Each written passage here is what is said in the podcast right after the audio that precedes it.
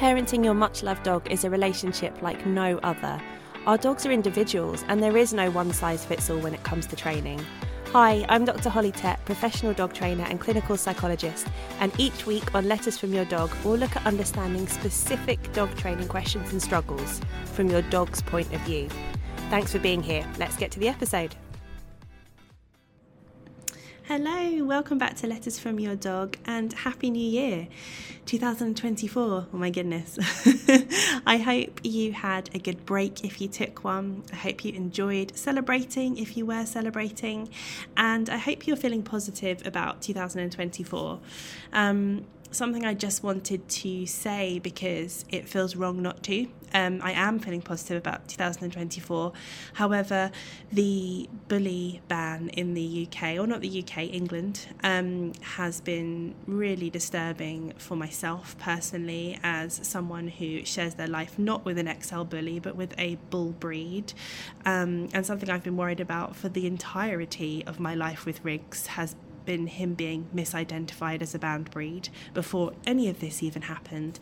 And it's really, I think, I can't even think of the right word, tragic, probably, unfair.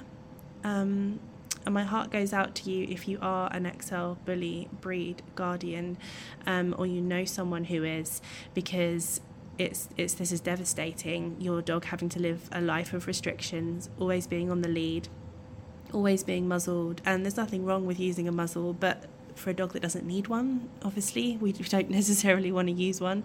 Um, also, if you are a a dog professional, if you're a veterinarian, if you're someone who's involved in rescue, who's potentially seeing dogs being, I'm not even going to say euthanized because I don't think this is euthanasia. I think this is unfortunately decreed by the government killing. And if you are someone who unfortunately has to be involved with that, my heart goes out to you as well. The good news over the last couple of days is that um, people are fighting back, organisations are fighting back, and hopefully we should be seeing some of those dogs that have not yet been put to sleep in rescue being given a second chance, um, maybe not to be rehomed, but certainly to be kept in rescue for the rest of their lives, possibly, or maybe to be rehomed to someone who has experience and is able to stick to the new restrictions. So, fingers crossed for something in that in the right direction but i just wanted to highlight that and say that we are here to support you if you are impacted by this in any way whether you are a guardian of an xl bully and you'd like some support please do reach out to us via email info at pawsupdogs.com we're continuing to offer discounts on our services to guardians. Or if you just want to talk about it feel free to come into our facebook group. Kindness is essential not optional. Dog training support and just post and let us know how you're doing Okay, so today we're going to be talking about what other people think of you and your dog, or more specifically, if you care what other people think about you and your dog. And I think if we're honest, most of us can say we do care. And that's because most of us care about what others think about us in general. And that in of itself, I don't think is a bad thing. I think it kind of holds us to our moral code a little bit if we're worried about how others might perceive us. Um, it also means that we have a place in society. So we, we care what others think. We also think about other people. And it also is is part of being human, right? So we are social creatures. We are interested in each other, we are interested in other people, we do all judge as well, even if we say we're non judgmental. And even if we try not to be judgmental, we do, of course we do. um, so that is part and parcel of being a person. But often, if you are very, very worried about what others think of you, and I think this is especially the case for people who share their lives with anxious dogs, um, the classic example which I'm sure you've all heard or thought about in your own experience, is you're out with your dog. Your dog does something. so maybe they bark at another dog, they lunge towards a child, they jump up at someone, they don't come when called. They do something that you get very, very, very worried about or very upset by. And it's not the fact that the dog hasn't come when called, for example. We are becoming more worried and more preoccupied about what that person over there thinks of the fact that the dog didn't come when called.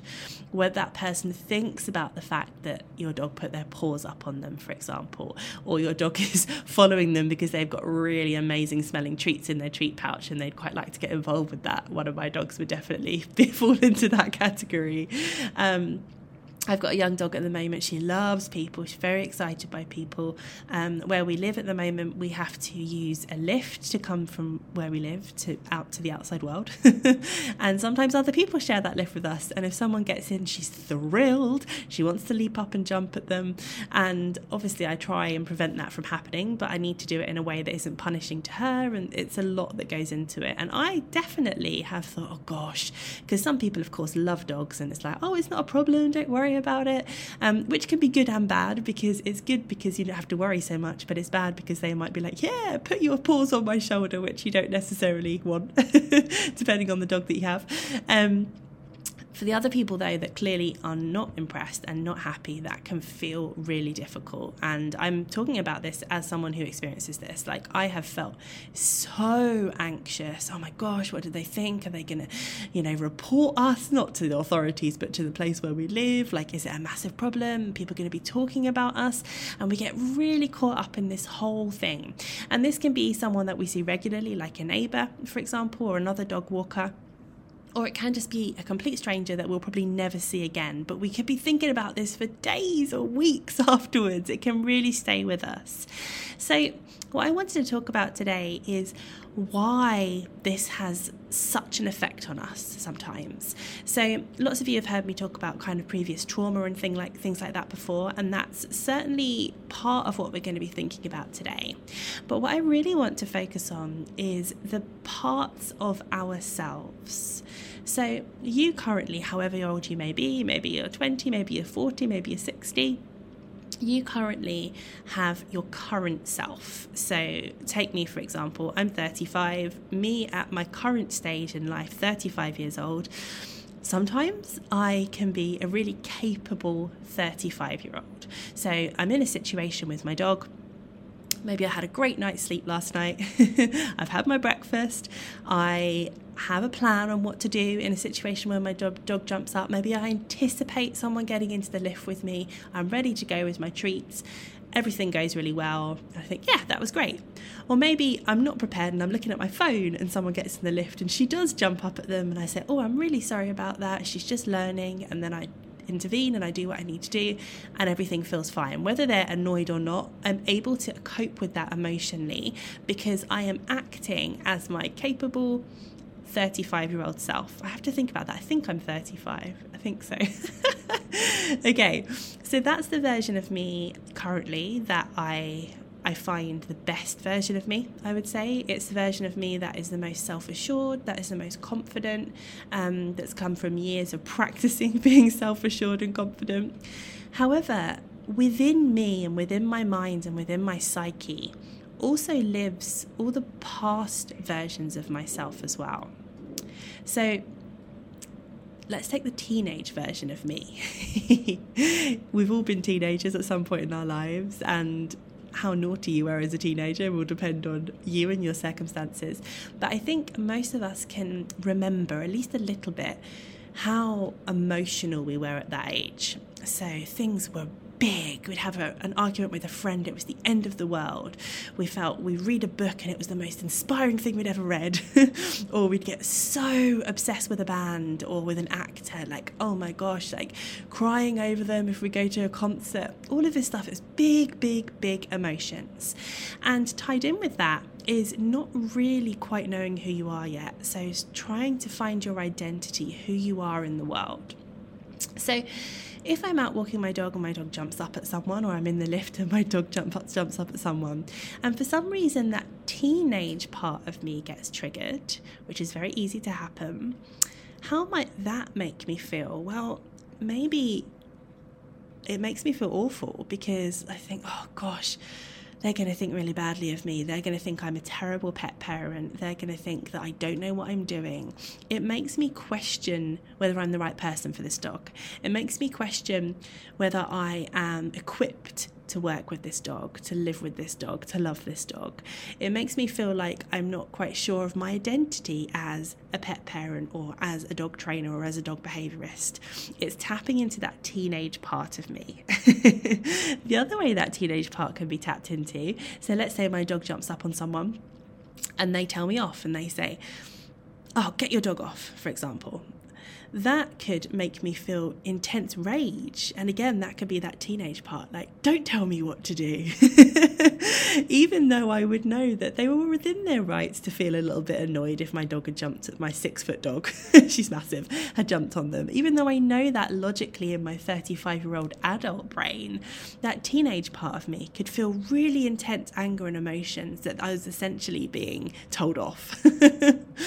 and that can happen with a much younger version of ourselves as well. So, if you grew up in a household where you had very strict caregivers, or you were very worried about putting a foot wrong or getting something wrong for fear of getting into trouble, that was certainly my experience as a young child, very, very strict household.